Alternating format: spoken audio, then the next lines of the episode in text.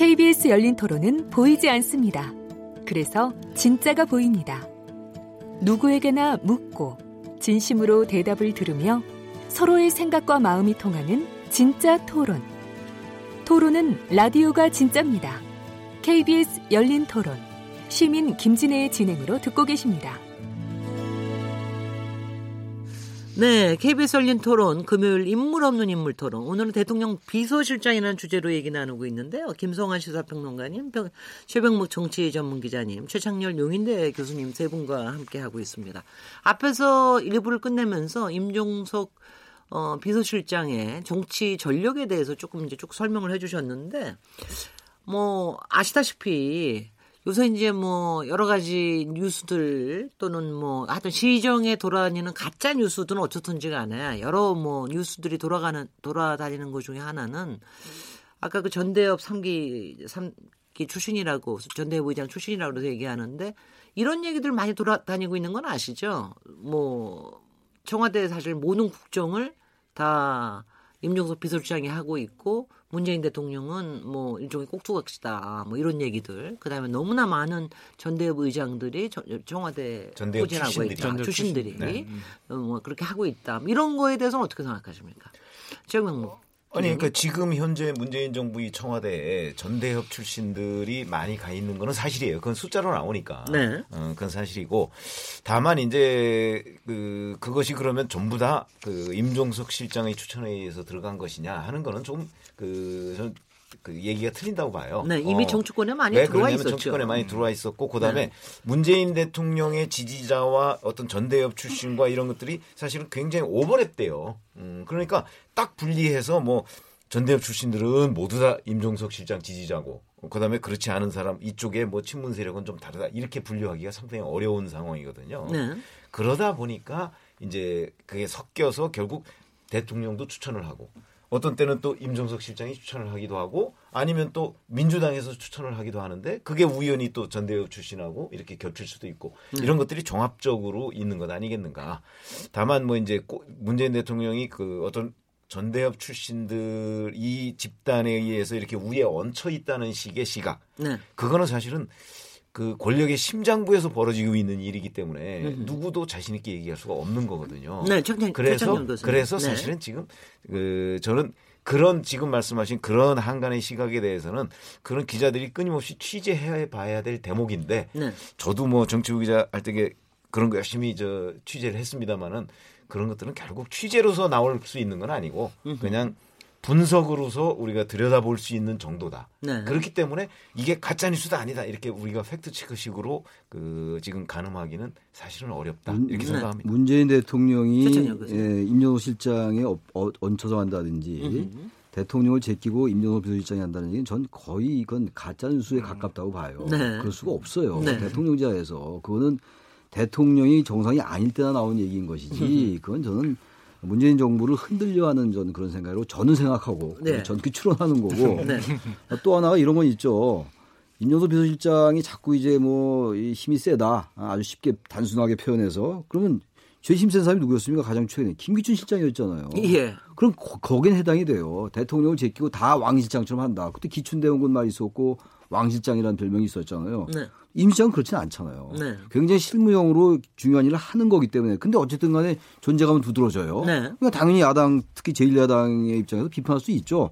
왜 이렇게 비서실이 나서느냐. 어, 그렇게 비판할 수 있지만 이 부분을 대통령을 제끼고 혼자 다 한다라고 하는 거는 박근혜 정권 때 김준 실장 같은 그런 얘기 할 수 있을지 모르겠으나 우리 네. 김준 실장 워낙 국정에 다양하게 법무장관 되고 여러 가지 했었잖아요. 그 얘기지만 임명수 실장은 운동권 출신이고 전대협 출신이고 그 박원순 시장하고 같이 출신이죠. 있었단 말이에요. 서울시 네, 부시장 출신이고. 출신. 그 문재인 대통령과 이렇게 합류한 지가 오래되지도 않았어요. 이른바 친문 색채가 옅은 사람이에요. 네, 네. 그래서 저는 그런 비판은 대단히 논리적 정합성이 떨어진다고 생각합니다. 기본적으로. 알겠습니다. 어떻게 보십니까, 김정한 평론가님? 그 야당 쪽에서 특히 이제 민주당에서 뭘 하면 꼭 네. 이제 운동권이냐 안 운, 운동하지 않았냐 운동했냐 이걸로 사람을 갈라놓고 네. 운동했으면 거기서 이제 패거리를 만든다거나 아니면 그 중에서 수장을 하나 뽑는다거나 이런 식의 시각으로 보는 것 자체가 저는 말이 안 되고 불편하다 이렇게 생각을 하는데요. 왜냐하면 그냥 자연스럽게 생각해 보시면 돼요. 한 시대 우리 이제 산업화 세대라고 얘기하는데 그 시대를 겪었던 분들은 그게 현실이었고 그걸 이제 겪어 오신 분들이잖아요. 네. 그걸 우리가 통칭해서 그렇게 부르는 거고 민주화 세대라고 하면 그 시대를 겪어온 사람들은 거의 다 그런 경험들을 많이 갖고 있는 거예요. 네. 그럼 그 나이 때에 그 정도의 왕성한 활동을 했던 사람들이 자연스럽게 정치권에 들어오고 그리고 또 자연스럽게 그 사람들이 어 지금 야권에 문재인 대통령이 대선 출마했을 때 많이 역할들을 어, 역할도 했고. 했고 지원하려고 했고 그랬던 건 당연한 일이었고 그리고 자연스럽게 청와대 많이 가는 건 너무 당연한데 많은 사람한테 너왜 맞냐고 물어보는 것 자체가 웃기지 않습니까? 네. 저는 좀 그게 일부러 그런 색안경을 끼고 보고 네. 자꾸 어떤 뉴스를 만들어내기 위한 목적에 따라서 좀 약간 불순한 의도를 갖고 어, 보는 것이다 이렇게 좀 생각을 이런 해요. 이런 있는 것 같아요. 그 연구원에서 네. 드리는 말씀인데 임용소 실장에 대해서 유난히 그런 말이 많아요. 많습니다. 네, 굉장히 많더라고요. 네. 그 전대협 전국 대학생 대표자 협의회 전대협 3기 의장 출신이라서 그런 것 같이 보이고. 네. 그리고 굳이 그렇게 따진다면요. 지금 문재인 정권도 그렇고 김대중 노무현 정권 다 사실 이 86세대 그 그룹이 권력의 핵심에 진입한 거예요. 그렇습니다. 어, 민주화세 투쟁했던 세력들이고 그리고 86 학번 86세대라는 게 80년대 학번들이잖아요. 60년대생들이고 그래서 자동 업데이트가 돼요. 386, 486, 586. 586 나이가 50대로 되니까. 네네. 근데 이런 건 당연한 거고 말이죠. 또 하나 문제가 임종소 실장이 그래서 자꾸 냉전적 관점을 가진 분들은 반공주의에 좀 사로잡혀 있는 분들이 있다면 그분들은 자꾸 어 이른바 좀 뭐 색깔론의 관점에서 자꾸 비판도 하더라고요. 네. 그건 저는 아주 바람직하지 못하다. 네. 지금 현재 일을 가지고 비서실이 지나치게 전면 나선다 안 나선다 가지고는 논쟁의 여지가 있고 으흠. 대단히 논쟁적이긴 해요. 그거는 근데 이 부분 자꾸 옛날 운동권이었기 때문에 북한 뭐 저기 임수경이 방북시키셨는데 거기에 참석하고 참가하고 그랬기 때문에 이른바 임수경 방북 프로젝트. 네. 네? 그렇기 때문에 이건 대단히 사상적으로 문제가 있다라는 생각은 으흠.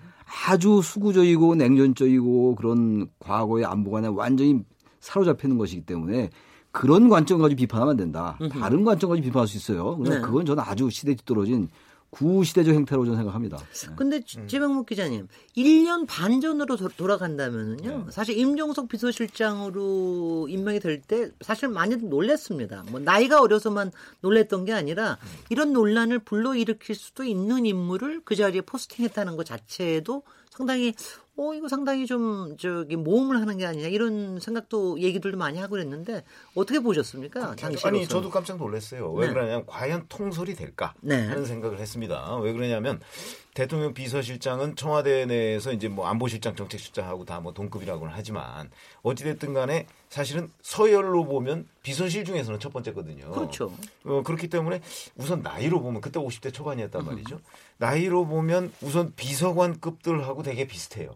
어? 네. 아니 그, 그 아니면 뭐 수석 비서관들보다도 사실 임종석 실장이 어린 경우가 많습니다. 네, 네. 그러다 보면 우리 이제 조직 내에서 보면 네. 자기보다 나이가 어린 사람이 본인이 뭐 아무리 존경하는 사람이라 할지라도 자기의 상급자로 오면 아무래도 좀 불편하잖아요 여러 그럼요. 가지가 네네. 아, 그런 그런 것들이 아마 저는 종합적으로 돼서 물론 문재인 대통령이 뒷받침을 하니까 음흠. 뭐 비서실장으로서 역할을 하는 데는 별 문제가 없겠지만 진정한 승복이라는 게 이루어질 수 있을까 하는 데에 대해서 그 당시에도 의문을 가졌고 지금도 저는 약간 의문을 가지고 있습니다. 네. 그래서 그 임종석 비서실장이 이제 대통령이라는 권위를 얻고서 뭐 충분히 일을 하는 것까지는 뭐 지장이 없겠지만 어쨌든 간에 청와대 비서실이 그야말로 어떤 그 서열에 따라서 이렇게 기강이 잡히고 뭐 그런 식으로 일을 해나가기는 현실적으로 좀 어려운 것 아닌가 저는 그런 생각을 지금도 가지고 있는데 그 연장성에서 네.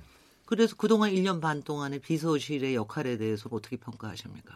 그러니까 비서실의 역할은 지금 비서실이 역할 분담이 돼 있어서 정상회담 남북관계 부분은 임종수 실장이 하고 네. 뭐 그다음에 이제 안보실장이 뭐 또 실무적인 여러 가지 대미 관계나 이런 것들은 하고 근데 그거는 이제 아까 조금 돌아가면 그렇게 하다 보니까 거기고 거기에다가 힘을 실어주다 보니까 문재인 대통령이 너무나 청와대 주도로 모든 국정이 시작돼서 어 이거 뭐 청와대 공화국이다라는 비판까지 나올 수 있을 정도가 돼버렸다.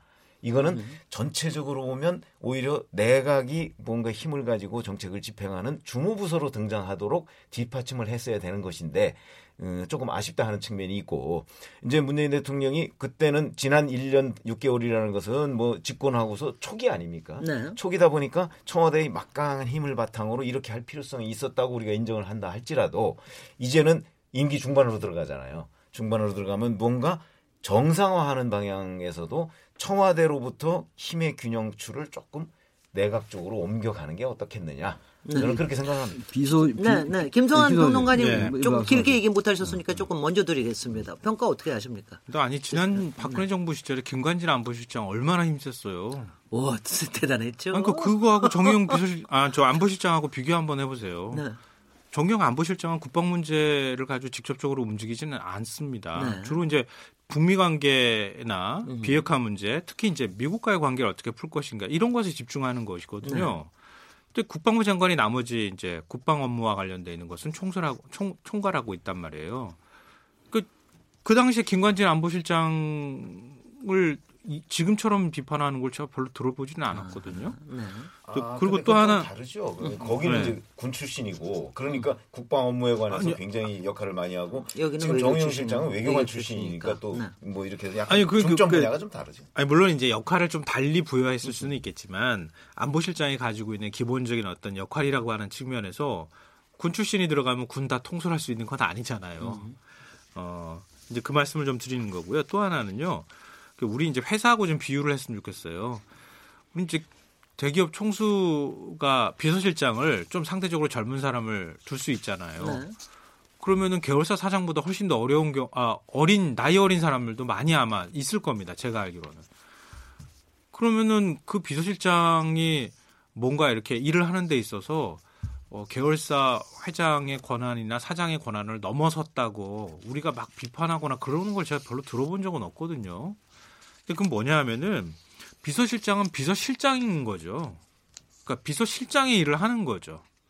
그러니까 비서실장이 뭔가를 누구를 지휘하고 통솔하는 게 아니라 대통령을 대신해서 진짜 대통령이 해야 되거나 부여한 역할, 임무를 대신 수행하는 자리에서 하는 거 하는 거죠. 그러니까 그 일을 그냥 그 비서실장으로 일로 이해해 주면 되는 거 아닌가. 음, 네, 네. 최창영 그러니까 이제 비서실이라는 게 어, 스태프지만 비서실 내 여러 가지 그 비서관들이 있잖아요. 그리고 네. 실장들도 많고 뭐 경호실장까지 포함하면 더 있는 거죠. 뭐 네. 경호실은 좀 업무는 다르지만 근데 문제는 대통령제 하에서 대통령 비서실에 어느 정도 힘이 실려야 하느냐의 문제라고 보여져요. 네. 어, 비서실에 그렇게 직원이 거의 300명쯤 되고 말이죠. 그러면 상당한 역할을 하는 거죠. 어, 300명 더 됩니까? 400명 정도 됩니까? 네. 네. 네. 400명 되는군요. 네. 근데 어쨌든 그 400명이 전부 완전히 문서수발만 할 수는 없는 거 아니겠어요? 그렇죠. 그러니까 대통령이 각 부처를 장악하는 거 아니에요? 행정부의 수반이니까 네. 국가의 원수로서가 아니라 그리고 그 역할 내각을 장악하면서 거기에 국무총리가 있는 거 아니겠어요? 그 국무총리실에 또 국무조정실장이 있는 것이고 그 비서실은 각 부처에 관련돼 가지고 민정비서관도 있는 것이고 민정수석도 있고 다 있잖아요 이렇게 네. 인사수석도 있고 다 있는데 거기에 관련된 이제 부처를 장악해 가야 되겠죠. 대통령제니까. 네. 근데 이 그 대통령 대신해서 대통령에게 그런 업무를 어 요약해서 종합해서 보고하고 그 수석별로 말이죠. 그래서 그 수석별로 보고하는 걸 비서실장이 종합을 다시 해서 정확하게 더, 더 요약해서 보고하는 게 비서실장의 역할이란 말이에요. 네. 그렇게 하다 보면 자연히 내각을 장악하게 되는 건데 이게 이제 이 부분과 이제 장관의 역할이 충돌할 수가 있죠. 네. 그래서 어떤 정치적인 대통령이 얼마나 정치적 무게를 실어주느냐 여러 가지에 따라서 그 비서실장에 실린 그 정치적 존재감이나 무게감이 달라지는 거 아니겠어요? 근데 음. 특히 임종석 실장의 경우는 아까 정영 실장 얘기들도 말씀들도 많이 했습니다만 너무 대통령보다 더 나선다라고 보는데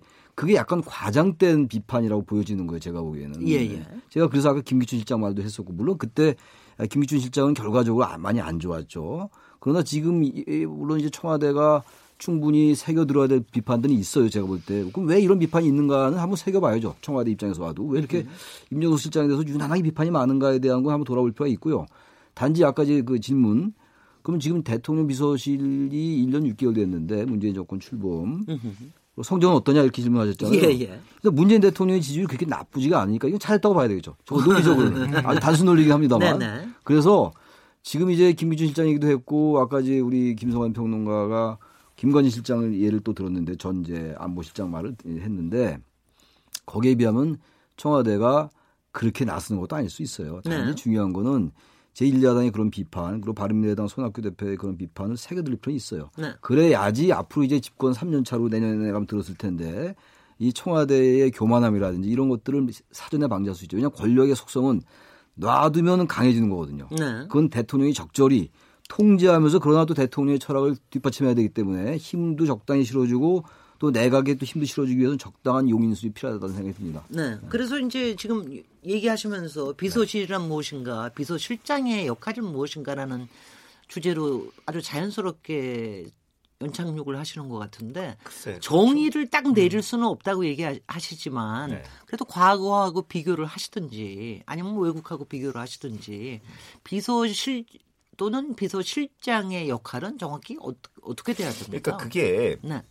그 우리나라는 외국이나 뭐 되게 비슷해요. 네. 어 그러니까 제가 아까 왜 말씀드린 게 비서실장도 비서다 이거 아니겠습니까? 네. 그러다 보니까 비서로서의 역할은 대통령의 여러 가지 그 대통령을 보좌하는 거 보좌라는 게 뭐 문서 이런 것도 있지만 뭐 정책으로 보좌하기도 하고 때로는 네. 특히 대통령 비서실장의 역할 중에 저는 굉장히 중요한 것 중에 하나는 이게 박지원 실장이 그런 얘기를 했더라고요. 네. 그러니까 바깥에 있는 바깥에서 그 대통령에 대해서 뭐라고 평가하는가 또는 지금 청와대에 대해서 뭐라고 평가하는가를 정말 가감 없이 전달하는 역할.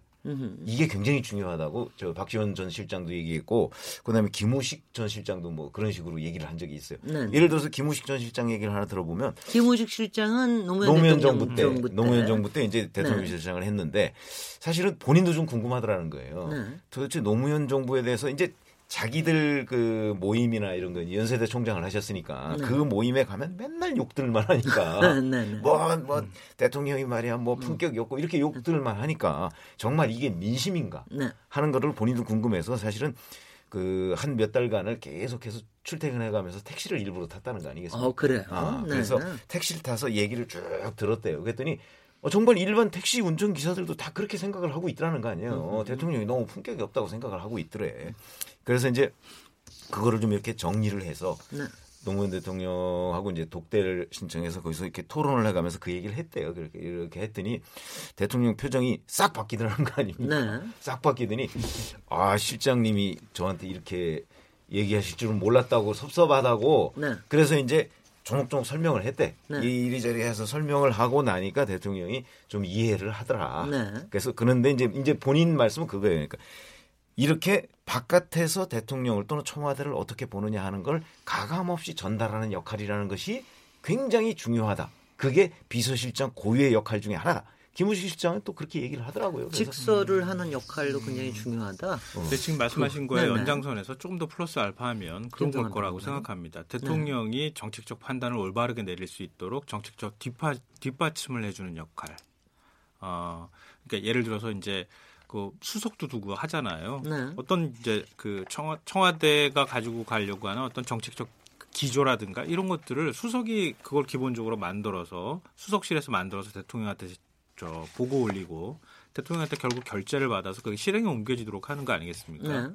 그리고 뭐 또 한 축으로는 이제 물론 각 부처를 어 사실 그동안의 모습을 보면은 각 부처 실질적으로 다 움직이게 하는 것도 청와대에서 다 했잖아요. 네. 그런 모습들을 제가 직접 보기도 하고 그랬는데 또 오히려 그 권한이 더 문제가 될 수도 있 는 거죠. 지금 이제 여러 번 지적하셨던 부분이 그거 아닙니까? 장관이 부처를 통과하는 게 아니라 대통령 비서실에서 다 일일이 다 모든 부처과까지 연락을 해가지고 그렇게 하지 마라 해라 이렇게 간섭하는 것 이런 것들이 저는 오히려 더 큰 문제라고 보고요. 그러니까 오늘 이제 여러 차례 제가 말씀을 드리는 건데 저는 대통령 비서실이 꼭 어디 뭐 죄진 사람처럼 그렇게 숨어 있을 이유가 별로 없는 시대가 되어버렸다 이렇게 생각합니다. 네. 그리고 이제는 예전에는 대통령 귀에 국민의 여론이 잘 안 들리는 시대도 있었거든요. 뭐 요즘처럼 SNS가 없으니까요. 근데 지금은 다 들리는 시대잖아요. 대통령이 어 뭐 어떻게 돌아가지? 그러면 SNS만 켜도 아마 알 거예요. 그러니까 그런 시대에 굳이 비서실 그러니까 청와대 비서들이 그런 역할을 하라고 거기에 앉아 있을 필요는 전혀 저는 이제 별로 의미가 없는 일이라고 생각하거든요.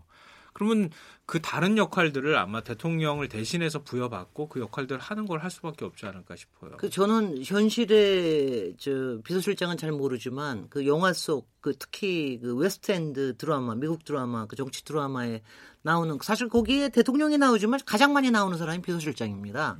그 레오라는 사람인데 이 사람은 그냥 온 인생을 다 바쳤 바치 바치더군요. 그러니까 음, 음, 대통령보다 음. 훨씬 더 바쁘고 그러니까 모든 걸 다 해요.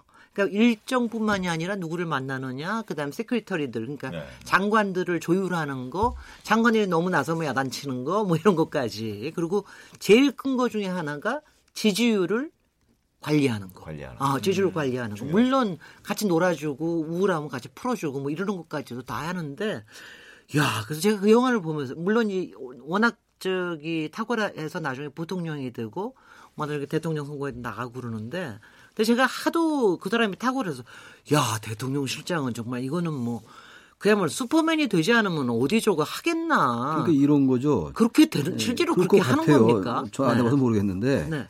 장관은 자기 업무만 하면 되잖아요. 글쎄 말이죠. 그 전문 네, 분야가 네. 있고 밑에 관료들이 있으니까. 네. 대통령은 거의 무한 책임을 지는 거 아니에요? 그 비서실장은 대통령을 대신한 자리고 대통령에 갈 화살을 자기가 대신 맞아줄 수도 있어야 돼요. 비서실장은 심한 정치적인 그 사건이 생기면 자신이 옥살이를 할 각오는 해야 되는 것이고 그건 저는 뭐 지금이나 과거나 마찬가지라고 봐요. 그거는 단지 시대에 따라서 좀 역할이 바뀔 수 있는데 네. 따라서 대통령이 입도 관리하는 것도 굉장히 중요해요. 입. 네. 대통령이 어떤 언어를 사용하느냐. 글쎄요. 대통령이 어떤 어, 절제되고 정교한 언어를 사용하는 것도 그 관리돼야 되는 거거든요. 생각대로 막 얘기하면 안 되잖아요. 음. 대통령이 말 한마디 하는 게 우리 일반인들 말하고는 너무나 다른 것이기 때문에 그러니까 바로 그런 점이 이제 내각과 비서실의 업무가 중첩되는 부분도 있지만 그건 내각이 할 수 있는 일은 아니죠. 국무총리가 아무리 내각을 통할한다 하더라도 그 역할을 대통령한테 하기는 어려워요. 민심을 가감없이 전달한다든지 쓴소리를 전달하는 건 말이 쉽지 참 어려운 일이거든요. 그럼요. 그거는 비서실장이 탁월한 만약 그걸 잘해낸다면 네. 그거 하나만으로도 그 비서실장은 아주 유능한 비서실장이라고 볼 수가 있겠죠. 네. 그래서 원래 비서실장의 역할이라는 게 지금 그 영화에서 보셨다고 얘기하셨잖아요. 네, 네, 네, 그런 그 드라마에서 보신 거하고 비슷합니다. 실제가. 실제로. 어, 실제 비슷합니다. 아니 그래서 저 김 이제 가장 오래 뭐 최장수했다는 9년 2개월 동안 하셨다는 그 김정념 전 비서실장 같은 경우도 본인 그 회고록에 보면 나와요. 하여튼 너무나 피곤해서 집에 가서 이렇게 샤워를 하면서 머리를 감으면 네. 이렇게 머리가 이렇게 빠진다는 네. 빠진다는 거 아니에요? 거기다가 또 뭐 앉아 있고 일어나고 뭐 그걸 하루에 워낙 여러 차례 하다 보니까 허리가 아파서 나중에 저녁 때쯤 되면은 자기가 이 제대로 의자에 앉아 있지 못한다는 거예요. 근데 네. 그래서 아 이건 내가 나이가 들어서 그런가 뭐 이렇게 생각을 했는데 나중에 비서실장을 딱 그만두니까 그런 증상들이 싹 사라지더라. 음흠. 이제 그 정도로 스트레스를 많이 받는 자리다 이렇게 음. 얘기를 하는데 저도 이제 그 후에 그거는 이제 김정년 실장 같은 경우 뭐 워낙 옛날 사람이니까 요즘에 이제 대통령 비서실장 자리들 봐도 사실은 굉장히 그 그런 것들이 많아요. 네. 이 업무 스트레스가 너무나 많은 거예요. 네. 그래서 저도 대통령 비서실장을 청와대 가서 만나면요. 10분 이상 시간을 빼기가 어려워요. 그럼요. 어, 네. 누구든지. 네. 왜냐하면 빨리 하고서 지나가야 됩니다. 그래서 네. 어떤 비서실장은 제가 그 한 번 가서 만난 적이 있는데 누구를 이렇게 소개를 했더니 다 그런 얘기를 해요. 나 제가 시간 그분한테 제가 네. 시간이 많지 않으니까 딱 요약해서 말씀해 주시죠. 딱 이렇게 나와요. 네. 그다음에 어떤 사람이 또 비서실장을 딱 만나러 갔는데 그래 그래 딱 한 열마디 정도로 얘기해봐. 내가 네. 지금 시간이 없거든. 네. 뭐 이렇게 하는 걸 제가 여러 번 봤어요. 옆에서. 네. 그러면 그만큼 그 굉장히 어렵고 무슨 일을 하다 보면 조금 전에 한 것도 저 잊을 수밖에 없는 정도로 업무 스트레스가 많고 양이 많습니다. 네. 그걸 잘 관리해야 돼요. 그러니 비서실장도 그런데 대통령은 또 어떻겠어요? 아니 근데요. 그건 제가 좀 조금 다르다고 네. 보이는 게 저도 저기 참여정부 때 대통령 도통령도 보고 대, 그때 당시에 문재인 비서실장도 봤는데 대통령은 별로 안 피곤해 보이시더군요. 근데 문재인 비서실장은 완전히 피곤해 그, 그야말로 피곤해 쩔, 쩔으시는 것 같은 네. 것 같은 그런 느낌이 들어서 그러니까 대통령보다는 아무래도 1인자라고 하는 게 조금은 갖는 여유가 좀 있잖아요. 음. 음. 그래서 음. 근데 비서실장의 업무 로드가 훨씬 더 많은 것 그러니까 같이 대통령의 대통령이 어. 좀 여유를 가지고 생각을 할 수 있도록 만들어 주는 것도 비서실장의 비서실장 역할입니다. 역할입니다. 바로 맞아요. 비서실장이 굉장히 중요해요. 예, 중요한 중요한 말씀들을 하신 것 같은데 대통령이 모든 걸 다 할 수 있다. 이른바 만기 칠남. 네. 그 만기 칠남 나쁘다는 얘기 굉장히 많이 했잖아요. 그렇습니다. 근데 대통령제니까 네. 대통령이 워낙 권력의 정점에 있고 그렇다 하더라도요. 바로 그렇기 때문에 대통령에게 더욱더 여백과 공간을 줘야 돼요. 너무 바쁘고 너무 나서고 이러면 물론 저도 지금 이제 비서실의 역할을 보다 이제 전향적으로 봐야 된다. 시대 변화에 맞게 봐야 된다고 말씀을 드립니다만 그런 얘기가 있는 한편에는 지나치게 청와대가 권력화하면 안 된다는 인식도 가져야 돼요. 그렇습니다. 네네. 아주 이 시대에 맞게 여러 가지 역할도 해야 됩니다만 그게 지나쳐가지고 내각을 위축시키고 청와대가 더욱더 권력화되고 비대화가 된다. 이건 아주 좋지 않은 현상이거든요. 음. 권력은 적절히 견제되고 비판받아야 되는 것이거든요. 네. 그게 견제와 균형이라는 게 대통령제가 됐건 내각제 됐건 기본 원리란 말이에요. 대의제 민주주의에. 따라서 비서실장이 됐건 수석이 됐건 비서들은 청와대의 권력화를 막아야 된다는 생각 그리고 대통령은 절대 망기치려면 망기치려면 안 된다라는 생각도 알려주는 것 이것이 이제 아까 말한 것과 좀 상호 상충되는 것 같지만 이거 같이 해야 된다는 거예요 비서실은. 그런 거. 그래서 사실은 네네. 박관용 전 비서실장 얘기 중에 또 그런 것들도 있어요. 대통령이 되면 박원영 비서실장은 김영삼, 김영삼 정부 때 네. 초대였죠 그때가. 초, 어, 초대죠. 초대. 초대. 네. 네. 취임과 동시에 네네. 이제 비서실장으로 그 역할을 했는데 그때도 보면 그랬다는 거예요. 대통령이 되고 나면 여기저기서 어마어마한 양의 정보 보고가 오잖아요. 네네. 그 정보 보고뿐만 아니고 또 개인적으로 온 사람들이 하, 굉장히 중요한 얘기입니다. 그러고서 막 대통령한테 얘기를 하거든요. 네. 대통령 한 몇 개월만 하면은 세상을 다 아는, 것처럼, 것처럼, 생각한다는 거예요. 예, 예. 어. 그래서 박관우 실장 얘기 이거예요. 대통령이 혼자서 다 아는 것처럼 너무 많은 일을 하면 그것처럼 위험한 게 없다. 이런 얘기거든요. 네. 그래서 만기 칠남 얘기가 나온 거예요. 왜냐하면 대통령은 이 정보도 있고 저 정보도 있고 반대 정보도 있고 그래서 아 이렇게 누가 와서 누구랑 얘기를 하면요 아네 속을 내가 다 알아 이런 식으로 생각할 가능성이 굉장히 높아요. 네. 그런 위험을 막아주는 거 그것도 바로 또 비서실장의 역할입니다. 네. 아, 근데, 그, 근데 대통령을 대통령을 대신해 가지고 그렇게 하는 사람도 있던데 근데 솔직히 김기춘 비서실장의 경우는 대통령 대신에 그런 역할을 좀 했던 거 아닙니까? 만기칠 많이 했던 거죠. 직접. 네. 아니 그건 왜 그러냐면 김기춘 전 실장의 경우는 김기춘 네. 실장이 네. 박근혜 대통령을 잘 못 만났어요. 그렇다고 그건 박근혜 대통령의 정치 스타일 아닙니까? 네. 그래서 많이 못 만났어요. 네. 못 만났기 때문에 대통령이 한 마디 내지 두 마디 하거나 아니면 본인이 판단하는 대통령의 스타일 그대로 집행을 하는 거예요. 그거는 이제 구조적으로 네. 그럴 수밖에 없는 거예요. 네. 예, 예. 김성환 평론가님. 그것도 방금 전에 얘기하신 것 때문에 생각이 나는데요. 네. 경영자들 사이에서 농, 회자들의 농담이 있는데 똑개와 똑부, 멍개와 멍부라는 게 있다 그러잖아요. 그말 우리 다 잘합니다. 너무. 네, 그런데 이게 정말 이제 클래식이 됐어요. 네. 이게. 그러니까 네. 가장 이상적인 사람은 똑똑하고 좀 게으른 사람이다. 네. 대통령도 그렇고. 근데 비서실장은 똑똑하고 부지런해야 되지 않을까 이런 맞아요. 생각이 좀 드네요. 네. 보니까. 근데 네. 너무 근데 너무, 임종석 네. 비서실장의 경우에는 만기 칠남하는 그런 아, 스타일은 아닌 것 같아요. 제가 그래서 네, 네. 사실 지금 지나치게 지금 청와대 비서실을 너무 나선다라고 얘기하는 건 너무 과잉된 비판이라고 자꾸 그 제가 얘기하는 거예요. 그 지금 김기주 그 점은, 그 점은 김기주 실장하고 전혀 다른 케이스예요. 현재 굉장히 실무적으로 일을 많이 하다 보니까 그런 야당의 이제 그 주 목표가 되는 건데 비판 목표 비판의 대상이 되는 건데 임명수 실장의 경우는 그거는 전혀 다르지 만기치는 건 아니죠. 나갈 때 음. 나가고 그 다음에 네. 자기 물러갈 때 물러가는 걸 좀 오히려 오히려 그런 스타일이 오해 소지가 있을 것 같아서 네. 제가 이 말씀을 못 드렸는데 제가 네, 네 아마 제일 최근에 봤던 그 임종석 비서실장을 만난 사람이지 않을까 싶은데 네, 네, 그러니까 우연한 자리에서 봤어요. 우연한 자리에서 다른 분하고 같이 끼어 있는 자리에 우연히 합석을 하게 돼서 만나서 뭐 한 시간요 이렇게 계속 얘기를 할 기회가 있었는데요. 임정석 비서실장 스타일이 막 나서가지고 대통령 대신에 뭔가를 해서 권력을 뭐 휘두를 그럴 스타일은 아닙니다, 네. 사실은. 네. 그러니까 그 혹시 그 근데 혹시 스타일은 그래요. 네. 혹시 피곤해 하시던가요? 상당히 상당히 힘들어했습니다. 네. 아, 그 아, 얘기도 제가 하려고 했는데 네, 그러면 굉장히 의심스러운데. 그래서 뭐 그런 것 이건 제가 확인된 바는 아니지만 뭐 이거 네. 빠졌다 이런 얘기도 하잖아요. 예, 예. 뭐 보통 비서실장이 되면 문재인 대통령도 마찬가지지만 문재인 실장님은 정말 네, 이가 완전히 다 흔들렸다 네, 그러잖아요. 네, 그러니까 그런 그러니까 굉장한 스트레스를 받은 게 보였고요. 얼굴도 굉장히 시커머져서 그 자리에 나타났더라고요. 그러니까 그런 모습을 보면서 물론 이제 그 실제 공식적인 자리에서 어느 정도 권한을 행사하는지는 제가 직접 확인하지는 않았기 때문에 장담할 네. 수는 없지만 네.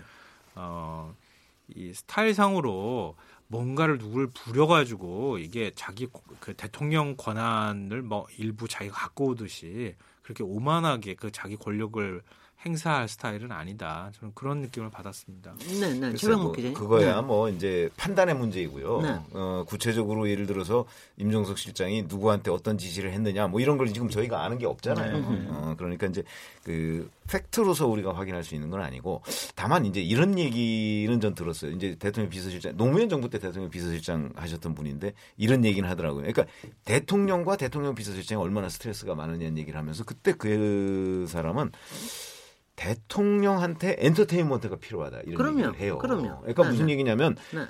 어떻게 밤낮으로 일만 할 수는 없는 거잖아요. 네. 좀 스트레스를 해소할 수 있는 무언가의 뭐 장치 같은 게 좀 있어야 되는데 함부로 나갈 수도 없어요. 네. 바깥에. 그래서 엔터테인먼트가 필요하다는 얘기를 하는데 사실은 그 엔터테인먼트를 좀 해줄 수 있는 것도 누구랑 하겠습니까 대통령이 아마 비서실장 정도가 거의 유일하지 않을까 싶은데 네. 이제 비서실장은 그런 것까지도 신경을 써야 되는 것이고 그다음에 또 그 김우식 전 실장이 이제 어디에 한 어, 기자하고 인터뷰에서 한 얘기 중에 하나가 그런 게 있어요. 또 악역을 또 비서실장은 담당해야 된다는 그렇죠. 거예요. 김우식 비- 비서실장이 두 번째였죠. 저- 두 번째입니다. 두 노무현, 번째. 노무현 노무현 정부 두때 번째. 첫 번째 문희상 문희상 아 네, 맞아요. 문희상 문희 실장이어서 두 좀- 번째인데 네, 네. 김우식 전 실장은 노무현 대통령하고는 인연이 없대요. 네. 어, 그런데 갑자기 그 본인한테 해달라고 그래서 내가 안 한다고 뭐 몇 차례 했는데 뭐 거의 삼고 처리하다시피 해서 이제 비서실장을 맡게 됐는데 그래서 사실은 본인이 가서 그 이제 노무현 대통령하고 뭔가 이걸 좀 이렇게 조율을 하거나 뭐 이래야 되는데 노무현 대통령이 이제 누구 장관을 좀 어떻게 좀 이렇게 뭐야 자르고 싶어요. 어, 해임을 시키고 싶은데 잘 말을 못 꺼내더라는 거예요. 네. 당연하겠죠. 어, 어. 네. 네. 노무현 대통령이 또 약간 그런 네, 스타일이 네. 있잖아요. 네, 네. 어, 그런 면이 있어요. 네. 그러다 보니까 못 꺼내더라는 거예요. 그래서 자기가 네. 그 대통령을 이제 만나고 와서 마침 청와대 그 장관이 들어왔길래 어디 가서 얘기할 데가 없어서 엘리베이터를 타고 올라가면서 당신 그만둬라 얘기를 했다는 거예요. 네. 음. 그럼 이제 그 사람은 좀 황당하겠죠? 네. 그 장관은. 네. 그러나 어찌 됐든 간에 그게 대통령의 뜻이다고는 얘기를 안 했고 그러나 당신 그만둬라. 언제 언제 기자회견 해라 그래서 자기가 시간까지 잡아줬다. 네. 근데 이런 것도 곧 또 비서실장이 악역들을 악역도 왜냐면. 대통령이 하기를 꺼려 하는 거를 비서실장이 대신 해 줘야 될 거 아니에요. 네. 그래서 이제 역할이 많다는 거죠. 근데 그러고 보니까 모르, 잘 모르겠죠. 임, 임종석 실장이 무슨 악역을 해준 거는 잘 저는 기억은 안잘 나요. 드러난 게 없는 안 네, 나요. 드러나는 게 없는 거죠. 임종석. 실장의 경우가 네. 굉장히 특이한 경우라는 생각, 경우라는 생각이 드는 게 네. 임 실장은 저 지금까지는 저는 실무용으로 보이거든요. 예. 무슨 뭐 정치적으로 무슨 실세형 느낌이 별로 안 들지 않아요. 어쨌든 이미지 그, 자체가 네, 그렇지, 않- 그렇지 나이도 않습니다. 젊고 네, 네. 말하는 것도 굉장히 네. 이렇게 좀 어, 아주 또박또박 절제된 언어를 사용하더라고요. 국정감사장에 나와서 답변하고 이런 거 어떤 때 당당해 보이기도 하고 음. 물론 단점도 많이 있겠죠. 근데 왜 이렇게 임종석 실장이 도마 위에 오를까를 생각해 보니까 남북 정상회담 준비위원장 할 때부터 그렇게 된 것 같아요. 네. 이제 아랍에미레이트 그 일이 있을 때 왔다 갔다 하고 그러면서 그러다 보니까 과거 비서실장들에게 보이지 않던 김기춘 실장은 좀 예외적인 거였어요. 거의 완전 국정을 장악했잖아요. 법무부, 검찰 다 장악고만 있으니까 예. 전 그거와 비교하면, 비교하면 안 될 것 같고 김기춘 실장을 제외하고는 다른 실장은 그런 모습이 별로 안 보였던 게 사실이에요. 그러다 보니까 임종석 실장에게 자꾸 정치적 성격을 부여하기 시작했고 여권 내에서 뭐 이제 임종석 실장이 차기다. 그래서 뭐 여권 내부에 어떤 사람들을 일부러 보면 배제시키는데 역할을 했다라는 식의 여러 가지 뭐 확인할 길은 없는 풍문도 돌고 막 이랬단 말이에요. 네.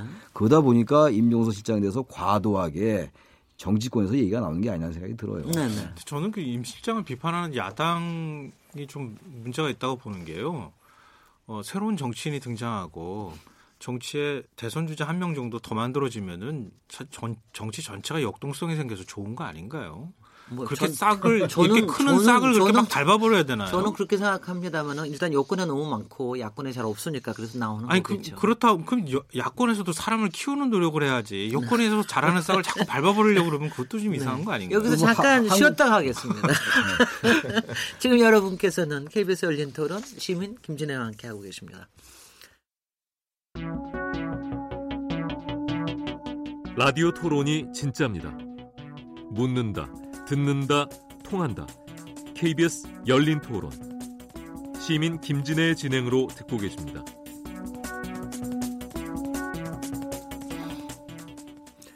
네, KBS 열린 토론 금요일 인물 없는 인물 토론 오늘 대통령 비서실장이라는 주제로 얘기 나누고 있는데요. 임종석 비서실장에 대해서 얘기하다 보니까 여러 가지 얘기가 나옵니다. 앞에서 우리가 비서실장 역할이라는 게 과연 무엇인가 얘기를 했는데 혹시 뽑으신다면 누가 제일 누가 제일 잘했고 누가 제일 못했고 어, 어떻게 저 뽑으실 수 있으시겠습니까? 근데 사실 네. 못한 사람을 뽑기는 좀 쉽지는 않아요. 왜 네. 그러냐면 드러나지가 않았을 뿐이지 그렇죠. 비서실장으로서의 역할은 네. 충분히 했을 텐데 짧게 한 사람들은 있어요. 네. 근데 이제 그럼 누가 제일 잘했느냐 하는 것도 길게 한 사람이 제일 잘했다고 볼 수도 있겠네요. 어, 아니 그래서 이제 저도 사실은 네. 누가 제일 잘했느냐면 오래된 사람이긴 하지만 김정념 전 네, 실장을 꼽아요. 왜 그러냐면 김정념 전 실장은 원래 경제 전문가입니다. 어, 그러다 보니까 저 박정희 대통령이 이제 경제 문제에 물론 관심도 굉장히 많고 그때는 이제 중화학공업 육성하고 뭐 이럴 때 아니겠습니까? 예. 그러다 보니까 경제 문제에 관한 한 김정민 실장의 얘기를 굉장히 많이 들었고 음. 그다음에 그러다 보니까 그 이제 경제 문제를 비롯해서 뭐 정치 문제까지 관여를 안 할 수가 없게 되잖아요 비서실장이니까 네. 그래서 이제 오랫동안 박정희 대통령이 굉장히 꼼꼼한 성격이거든요 그 성격을 맞춰가면서 9년 2개월을 했다는 자체가 굉장히 그 하여튼 뭐 역, 역할도 했고 뭐 하여튼 대통령의 신임을 받았다는 것이고 그 한 사례로 보면 김우식 그 그러니까 노무현 정부의 김우식 전 실장이 본인이 비서실장이 되고 나서 네. 뭐 연세대 총장 하시다가 이제 갑자기 비서실장이 되셨으니까 이게 뭐 잘 좀 황당할 거 아니에요. 글쎄요, 어쨌든 본인으로서는 어. 네. 그러다 보니까 그래서 자문을 좀 구해야 되겠다라고 해서 찾아간 분이 김정념 전 실장. 아, 그랬대요. 어, 네. 그래서 비서실장은 어떻게 해야 잘하는 음. 겁니까? 라고 그래서 자문을 구했다는 얘기가 있습니다. 그 네. 정도로 하여튼 김정념 실장에 대해서는 좀 오래돼서 그런데 하여튼 상당히 그 비서실장으로서는 굉장히 잘했다. 그러고 그런데 역대 그런 가장 힘이 셌던 비서실장은 누구냐? 그거는 역시 이우락 비서실장이었다. 그때는 이제 이른바 그 어떤 정치적 변혁이 있고 나서 초창기 아니겠습니까? 네. 그러다 보니까 뭐 이 시스템 자체가 별로 안 갖춰져 있을 때니까 가장 힘이 막강했을 때가 이우락 실장 때다. 저는 그렇게 보고 있습니다. 네. 그 이제 그 얼마나 일을 했느냐. 네. 그러니까 김정년 실장 9년 2개월이라는 얘기는 벌써 이 자리에서 몇 번 나왔고 이우락 실장 얘기했습니다만 이우락 실장도 5년이 넘었어요. 그럼요. 뭐 6년 가까이 했단 말이죠. 네. 워낙 유명하잖아요. 그때는 뭐 정말 나는 새도 떨어뜨, 떨어뜨린다고 그랬어요. 그때 네. 비서실장하고 지금 비서실장하고 단순 비교할 수 없겠죠. 네. 대체로 이제 비서실장들의 그 재임 기간이 1년 반 넘기기가 어려웠던 것 같아요. 네. 1년 반. 뭐 장관도 마찬가지긴 하죠. 그래서 순전하게 이제 그 얼마나 역할을 했느냐를 따져본다면 이제 어, 문재인 실장의 경우도 1년 정도밖에 안 했던 걸로 제가 네, 기억하거든요. 네, 네. 어, 그리고 이제 정정길 실장 이명박 정부 때 그분도 네. 한 2년 했어요. 1년 예. 11개월. 그래서 잠깐 제가 말씀드리면 네. 비서실장이란 직제와 역할이 생긴 게 1960년이거든요. 그렇죠? 지금까지 58년이잖아요. 네. 39명 임종석 실장을 포함해서 음, 39명의 대통령 비서실장이 있어서 평균 재임 기간이 딱 1년 6개월 정도 됩니다. 그러니까 그 중에서 몇 명이 그냥 뭐 지금 임종석 실장이 딱 평균만큼 지금 하고 있는 거예요. 그러니까 지금 몇 명이 확 이제 그걸 올려놨죠. 지금 네. 9년 2개월, 뭐 네. 5년 10개월 이런 네. 이유가 그렇죠, 그렇죠. 실장하고 이제 김정일 실장이 올려놨는데 네. 아무튼 그만큼 이제 비서실장하기 어렵다라는 거죠. 음. 그리고 어떤 야당의 비판에 대해서 많이 되고 그러는데 YS 때 한, 한순수 실장도 평가가 좋은 걸로 돼 있더라고요. 아, 그럼, 네네네. 네, 네. 그거 기억납니다. 근데 또 오래 안 했어요. 아, 오래 못 했죠. 근데 그것도, 네. 그러니까 그것도 그 재임 기간으로만 따지기도 어려운 점이 있죠. 네. 그러니까 정치적인 여러 가지 변수와 같이 맞물리는 거니까. 네. 그리고 또 이제 그 역시 그 과거에 그 이범석 실장 같은 경우 전두환 정권 때 음흠. 그런 분들도 물론 나중에 불행한 일을 당하고 그랬습니다만 네. 이런 분들도 기억이 좀 남는 것 같고요. 워낙 뭐 많았어요. 38명인가 그랬다고 그랬잖아요. 38명인가 9명인가 그랬는데 제 기억엔 김광일 실장도 꽤 잘했던 것 같아요. 김영삼 정부 때 네네. 김광일 정치인 출신이니까 네. 그러니까 이런 분들인데 아무튼 지금 임종석 실장은 1년 벌써 반을 넘겼으니까 음. 이런 단순 논리에서 본다면 성적이 나쁘지 않은 거라 봐요. 일단 제 목록에는 올라가는 거죠. 한강욱 비서실장 빼놨잖아요. 네네. 그러니까 두개 정부에 걸쳐서 비서실장을 한 인물. 네. 굉장히 독특한 기록. 아니 한국 쪽이 왜두 개를 김대중 정부 때 박근혜 정부 때 아 맞아 맞아. 아 제가 그걸 잠깐 잠깐 마지막 비서실장. 네, 네. 네, 사실 왜 네. 마지막에 비서실장이 되려고 했는가 네. 이게 잘 의문이 안 풀려서 많은 사람들이 좀 놀라기도 하고 그랬었죠. 네. 어, 김대중 정부 시절에 비서실장을 거쳤던 어. 분이 뭐하러 다 지금 아니 제가 그 얘기를 하시니까 여러분들은 아무도 얘기 안, 하, 안 하시지만 초대 대통령 비서실장이 누군지 아시죠? 어. 경무대 비서실장. 아 그때는 이기붕. 그러니까 아, 그때는 아, 아 그렇죠. 그러니까 비서실이라고 볼 수는 없지만 여하튼간에 공식적으로는 항상 경무대 비서실장 이기붕도 나옵니다. 제가 그 얘기를 왜 하냐면 이분은 물론 비서실장보다는 뭐 자유당 세우고 나중에 부통령으로 네. 해가지고 나중에 온 가족이 네. 집단 뭐 자살한 음. 뭐 이런 거로 저기를 하지만 4.19 혁명 때 제가 지난 지지난 주에 그 고성에 갔다가 거기 가면 이승만 별장 있는 거 아시죠? 음, 네. 그, 그 옆에 이기붕 별장도 있습니다. 어, 네. 근데 제가 이기붕 별장에 갔다가 제가 정말 제가 여러 전시관을 가봤는데 음. 사진만 있고요. 설명이 하나도 없어요. 언제다. 뭐 1940몇 뭐 년에 찍은 사진, 뭐, 뭐 누구와 결혼, 뭐 이런 식의 뭐 어느 졸업식 요것밖에 없이 없이요. 전시관에서 어느 인물에 대한 말하자면 이렇게 background 설명이 없는 걸 처음 봐요. 그래서 내가 음. 아 그래서 그때 그거 보면서도 야뭐 정말 별거 별거 다 하던 사람이 이렇게 결국은 역사에서 그러니까 거의 지우개로 지운 것 같다는 그런 음. 느낌이 들더라. 아직 기념관이 남아 있다는 거는 상당히 흥미로웠지만 네. 뭐 그런 기억도 저희한테 있었습니다. 음. 저 혹시 더 더 저 네, 박지원 의원이 섭섭해하실 것 같아요. 박지원, 네. 박지원, 박지원, 박지원 비서실장이 아 그렇겠네. 네, 그 비서실장 네. 비서실장만 한 게 아니고 뭐 공보수석, 정책기획수석, 뭐 정책특보. 어, 비서실장 뭐 해, 이렇게 해서 청와대 뭐 네, 직책까지 한 네. 4개씩이나 맡고 그렇게 했는데요. 네. 영원한 비서실장이라는 표현이 이제 그래서 자꾸 등장하고 그래, 예, 그랬었죠. 예. 네. 마지막에는 대북 송금 특검 때문에 어, 대북 송금 사건 때문에 네. 특검 받고 난 다음에 결국 노무현 정부 시절에 구속이 되는 글쎄요. 그렇게 좀 기구한 예, 그런 네. 이제 아까 말씀하신 그런 역할까지도 하신 그렇죠. 거죠. 네. 조지훈의 시 낙화 네. 이첫 구절을 인용을 해서 자기 심정을 이제 밝히기도 했는데요. 꽃이 지기로서니 바람을 탓하랴 이렇게 하고 굉장히 멋있게 갔다 오셨습니다. 자, 그래서 우리 이제 임종국 실장이 1년 반 돼서 일단 목록에는 올라간 것 같은데 어떻게 될 것 같습니까? 지금 한간에는 뭐, 뭐꽤 장기로 갈 거다 이런 얘기가 있는가 하면은 뭐 총선도 준비하고 그러려고 곧 나올 것이다. 또 바꿔야 될 때가 된 거 아니냐. 어떻게 예측하십니까? 사실은 그 1년 6개월은 이제 그 그동안에 39명 임종석 실장까지 포함해서 39명의 대통령 비서실장의 평균 임기까지 지금 가고 있는 거거든요. 예. 예 평균 재임 기간인데 자 그러면 이제 그 얼마나 더 쓸 것이냐 말 것이냐는 건 전적으로 뭐 문재인 대통령한테 달려 있고 그런데 지금 이제 한간에 여의도에 그 이른바 참새라는 사람들이 막그 떠드는 거에 의하면 네. 이제 출마를 한다는 거 아닙니까? 2020년 총선에 총선에는 출마할 가능성이 높겠죠. 이제 특정 네. 지역구까지 지금 거론이 되고 있어요. 음, 그래서 그 지역구에 어딥니까? 임종석 시장이 나온다. 네. 뭐 여기서 얘기를 해도 되나요? 그 이제 소문인데. 모르겠어요. 아 소문은 뭐 그런 어, 얘기 안 하는 어, 소문이기 때문에 네. 그래서 중요한 그 저 서울의 지역구입니다. 네. 그 지역구에 나온다는 얘기까지 구체적으로 지금 나오고 있거든요. 네. 그러니까 그 가능성 저는 꽤 있다고 봐요. 네, 네. 어, 그렇게 해서 뭐 본인이 이제 저 국회의원이 다시 되는 방안 그리고서 이제 뭐 더 큰 꿈을 꿀 수도 있겠고 네.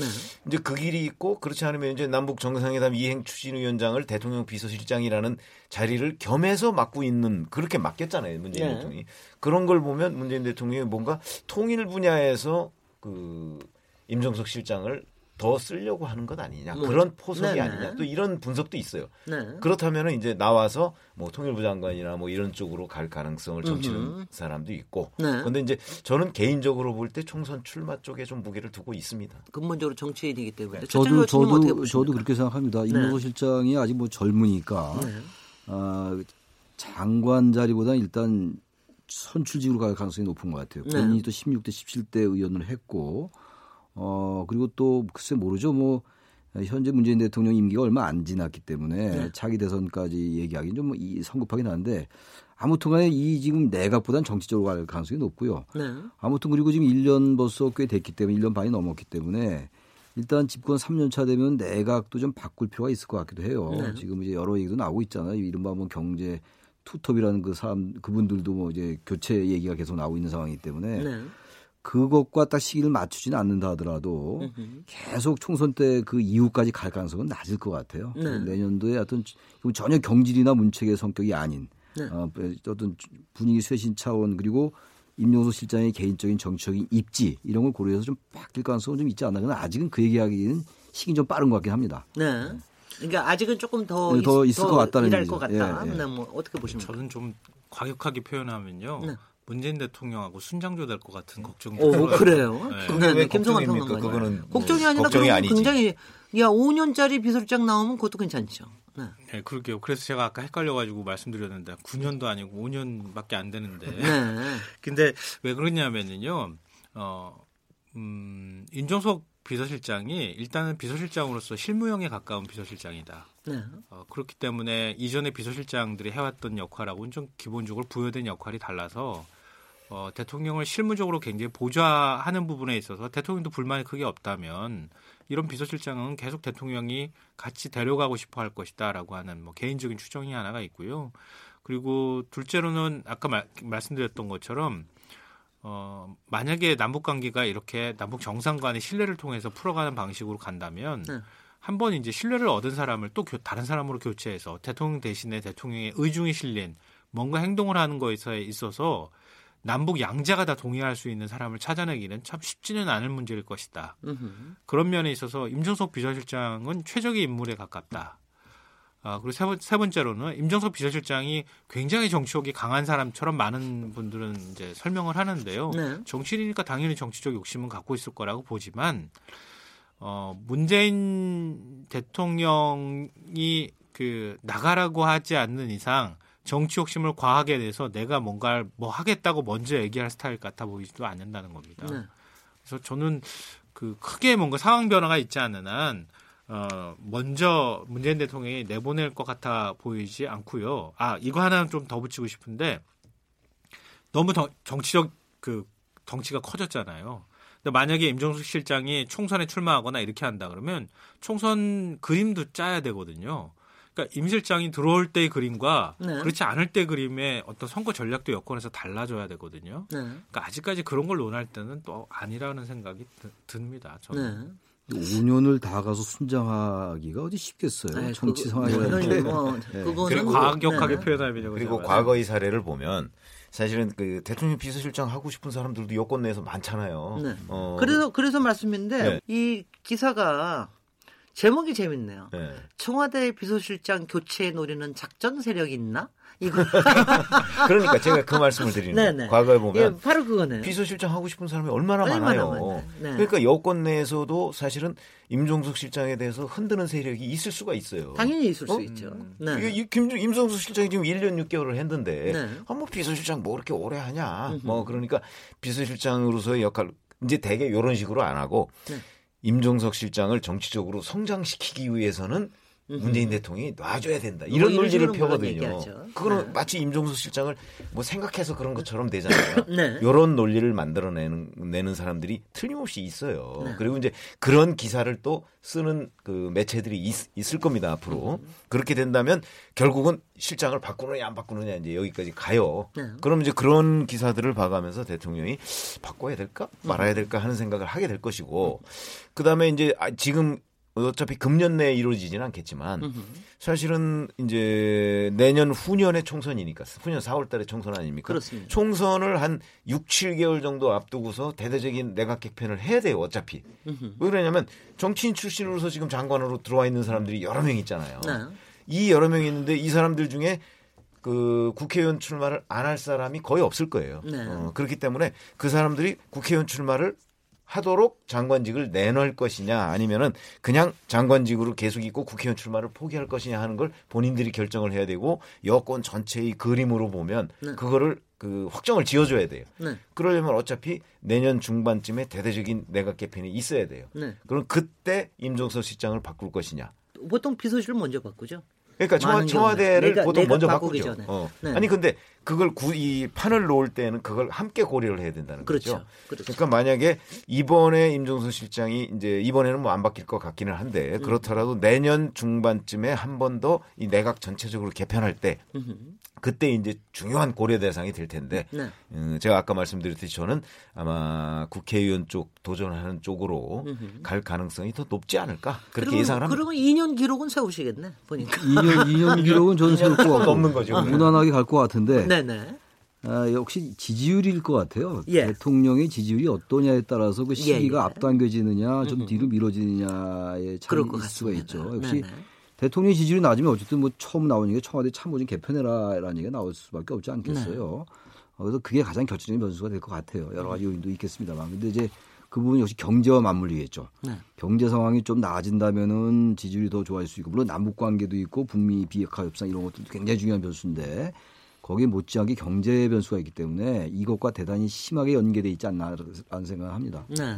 네. 보통 우리가 미래를 예측할 때 5년 뒤를 예측해서 맞출 확률이 50%도 안 된다 그러잖아요. 50%는 무슨 그러니까 아무리 많이 잡아도 맞추는 게 2, 3년 뒤를 못 맞추는 게 정상일 수가 있습니다. 근데 제가 보니까 정치 네. 1년 뒤 맞추, 맞추거나 예견하는 것만큼 험한 일이 없는 거 아닌가 싶은 네. 생각도 들어서 네.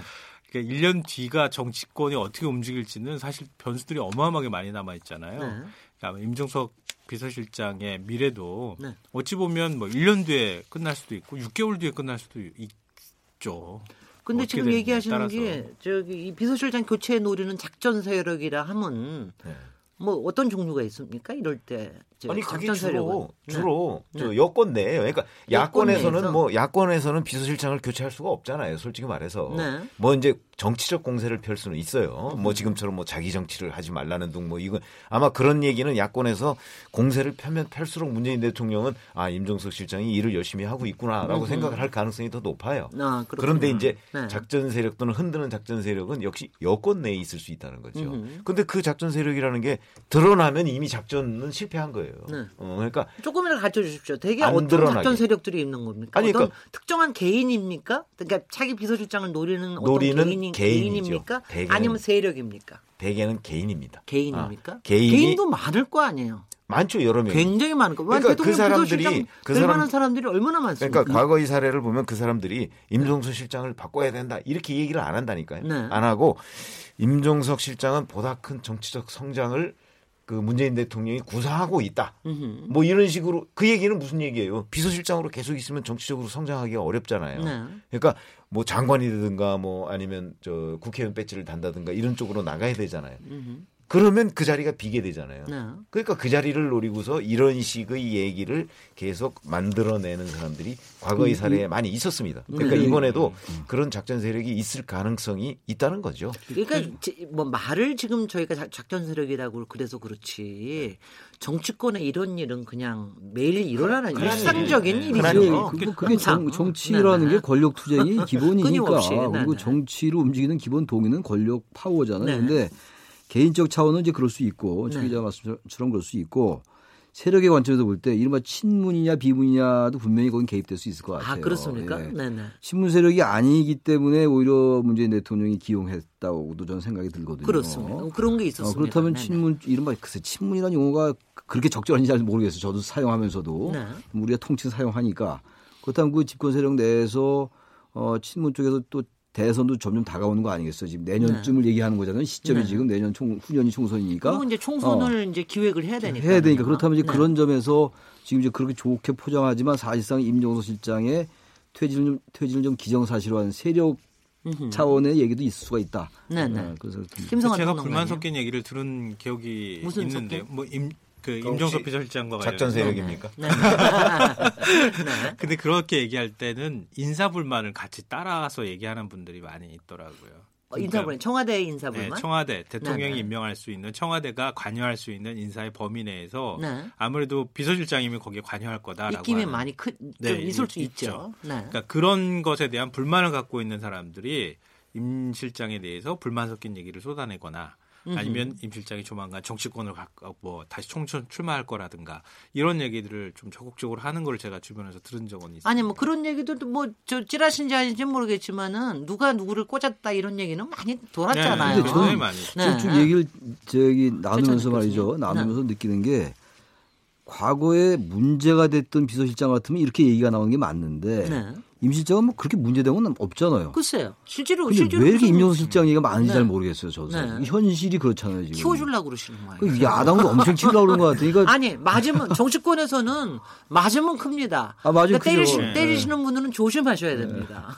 그거 확실하죠. 너무 임종석 비서실장에 대한 얘기가 네. 이그 나타난 현상에 비해서는 과도하게 많은 것 같아요. 네. 그래서 결과론적으로 임 실장에게는 하나도, 하나도 나쁜 게 아니다 이게. 네. 뭐 비리 가지고 또 얘기하는 것도 아니잖아요. 하나 글쎄 말이죠. 그래서 임종석 실장에게는 뭐 여러 가지 가지고 좋은 거죠. 네. 원래 대통령, 은근히 죽일지도 몰라요. 대통령 비서실장에 대한 나쁜 얘기는요. 네. 재임 중에는 안 나옵니다. 네. 어. 그런 데 거거든요. 재임, 지금 현재 재임 어, 그런 중인데 점에서 본다면 나쁜 것도 안 나타나면서 유난히 얘기가 많이 나오니까. 네. 근데 지금 이제 나오게 되는 이유는 최근에 바로 그 뭐 자기 정치 한다는 것 때문에 그렇게 나오고 있는 아니 뭐 그, 거거든요. 아니 그렇지 않아요. 저기 그 선글라스 때문에. 네, 선글라스 때문에. 아니, 아니, 제가 그 얘기하려고. 정치에다가 선글라스가 너무 잘 어울려서. 이게 사실은 네. 손학규 대표가 처음에 그 9월 달에 공격했던 것이 바로 그 꽃할배 얘기거든요. 네. 예, 거기서부터 네. 뿌리가 지금 이렇게 네. 그 성장해 오는. 사실 그 꽃할배라는 건 굉장히 좋은 의미로 한 건데. 근데 네. 본인이 나이가 그래도 아니 대표 그러니까 중에 지금 많잖아요. 말을 들으면은 기분이 안 좋. 안 지금 안 좋네. 한참 할배 나, 나이 할배 얘기 들으면 기분 안 좋을 그 연세예요 아, 손학규 그러신 대표가. 거예요? 네네. 그러다 보니까 거기에다 대고서 지금 그게 바로 아무리 꽃할, 좋은 표현이라도 그게 바로 꽃할배 연배인데. 꽃털배란 말은 그렇습니다. 듣기 좋아하는 아니, 사람 없죠. 네. 그런 얘기 들었다고 기분 나쁘다고 지금 임종석 비서실장한테 네. 차지철하고 최순실하고 비교하는 그런 얘기를 하면은 손학규 대표가 뭐가 됩니까? 네. 지금 이제 이제 마칠 시간이 됐는데요. 그래도 오늘 임종석 비서실장 뭐 요새 하도 저 논쟁에 올라서 이렇게 저희 저희도 도마에 올라놓고 겨- 겸사겸사 대통령 비서실장이라는 역할에 대해서 얘기를 했는데 여하튼 뭐 어, 영어로 표현하자면 sooner or later 뭐가 좀 바뀔 수 있을 것 같으니까 네. 만약 차기의 비서실이나 비서실장을 이제 꾸린다면 문재인 정부에서 어떤 캐릭터, 어떤 역할을 생각해야 되는지 요거로 한 마무리 해주시죠. 한 50초씩. 네. 그렇죠. 그 사실은 문재인 대통령이 대통령 비서실장을 할 때 상당히 실무형으로 했어요. 네. 어, 그래서 지금 아마 임종석 실장한테도 저는 제가 판단하기에는 실무형 비서실장형을 요구하고 있는 것이 아닌가 싶고 만약에 바꾼다고 하면 또다시 실무형으로 바뀔 가능성이 매우 높지만 제가 주문하고 싶은 거는 실무형보다는 약간은 정치형으로 바꿔서 뭔가 이 정치 쪽과의 관계를 좀 부드럽게 가져가는데 비서실장의 역할이 좀 더 커졌으면 좋겠다 하는 희망을 저는 밝힙니다. 네. 저는 생각을 해요. 물론 협치, 최찬현, 뭐 네, 협치 네, 말씀하셨으니까 최찬현 좋은. 말씀인데 네, 네. 저는 지금 적폐청산제 수사 계속되다가 여야가 계속 대립하고 있으니까 뭔가 제도화나 입법이 안 되고 있잖아요. 네. 그리고 뭐 엊그제 여야정 협의체 만들었습니다만 뭐 그거 전 큰 기대 안 걸거든요. 솔직히 야당은 뭐 그게 작정한 것 같고 지금 그렇다면은 한국 사회의 불평등의 문제라든지 양극화 문제 이런 걸 좀 해소할 수 있는 정치 철학을 가진 사람. 음흠. 그래서 대통령의 철학으로서 그걸 좀 지탱해 나갈 수 있는 사람이 좀 뽑혔으면 좋겠어요. 저희 바람입니다. 그거는. 네. 근데 지금 말씀하셨는데 구체적으로 이- 저 인물이 하나도 안 떠오르네. 하도 이상적으로 얘기하시니까. 네네. 김성환 평론가님. 저는 만약에 이제 어, 임종석 비서실장을 교체한다고 하면은요 네. 문재인 정부 청와대 그 후반기 국정 운영을 염두에 두고 이제 비서실장을 뽑아야 될 것 같거든요. 그렇겠죠. 그러면 어느 정부다 다 마찬가지지만 국정 전반기하고 후반기의 국정 운영 방향이나 스타일이 달라지거든요. 네. 전반기에는 국정을 좀 힘있게 추진해 나가고 뭔가 일을 만들어가는 방식으로 정부가 일을 하고 국정 후반기 같은 경우에는 오히려 일을 정리하는 방식으로 가거나 아니면 정치권하고의 관계라든가 이런 걸 굉장히 예, 중요하게 생각하잖아요. 네. 그렇기 때문에 어, 아마 비서실장의 역할도 달라질 가능성이 있다. 네. 그래서 지금처럼 실무형이라기보다는 좀 다른 형태의 어떤 비서실장 상이 생겨나지 않을까 그런 네. 생각을 하고 있습니다. 그러면은 상대적으로 지금보다는 나이도 더 많을 가능성이 있을 것 네. 같고 아, 물론 386 중에서는 잘 인물이 안 떠오르긴 하지만 어 그리고 이제 정치 경험이 좀 있는. 정치 경륜이 있는 사람이 비서실장이 될 가능성이 있지 않을까 그렇게 네, 생각합니다. 누군지 말하기 좀 어렵죠. 전혀 아, 지금. 당연하죠. 이게 감이 아니 안 근데 잡히죠. 얘기하실 때 저한테 머릿속에 팍팍 떠오르면 좋은데 그래야지 저희가 또이 후보군들이 많아지는데 잘 지, 금잘 잘못 얘기하면 그 모르겠습니다. 사람이 작전 세력이 될 글쎄 가능성이 오늘 저희가 얘기한 한 것은 분명히 그런 것 같습니다. 아 이거 오늘 역할을 가지고 얘기하는 것도 굉장히 저희가 인물론을 얘기하지만 어떤 역할에 관련된 어떤 인물론을 얘기하는 것도 굉장히 흥미로운 토론 같습니다. 오늘도 어, 여러 지혜를 나눠주신 세 패널께 감사드리고요. 김성환 시사평론가 최병목 정치전문기자님, 최창렬 용인대 교양대학원 교수님 세 분께 감사드립니다. 수고하셨고요. 저는 월요일 7시 20분에 다시 돌아오겠습니다. 감사합니다. 고맙습니다. 고맙습니다. 감사합니다.